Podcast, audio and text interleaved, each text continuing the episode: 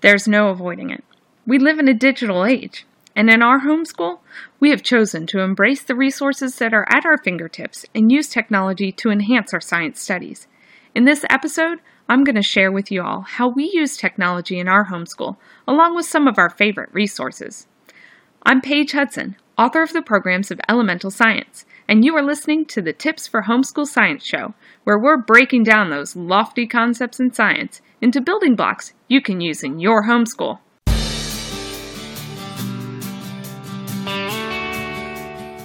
Email, YouTube, Google it. Listen to podcasts, on demand videos, interactive apps. The list of technology options is astounding. We live in a unique time, friends. We literally have a library of information that can be accessed with a few keystrokes. It's exciting, mind blowing, and scary, all rolled up into one. As homeschoolers, we can use technology to enhance what our students are learning. We can turn the dreaded digital babysitter into a beneficial resource. In our homeschool, there are three main ways we use technology to enhance our science studies researching, watching videos, and playing with science. But before we dig into how we use these digital resources, I have a few quick caveats. The first caveat always review what you are planning to use with your students. There are people on the internet that don't really care about protecting your students' eyes, minds, and hearts from things that, quite frankly, they just don't need to see. Be sure to preview all digital resources ahead of time to make sure that it's appropriate for your students. And be sure to install some type of monitoring or protection software that will keep your students from running across things that they shouldn't see when they do a search. The second caveat always use a trusted source.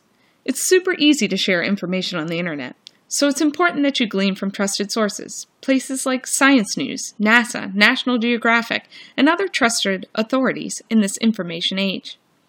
So now that we've covered those quick caveats, let's dig into how we like to use technology to enhance our science studies. The first way we like to use technology is for researching.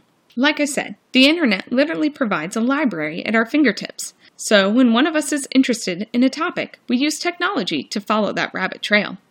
We Google the topic by typing in the name of the topic plus for kids, which helps us to find age appropriate information. We research current events and learn more about what is happening in science today.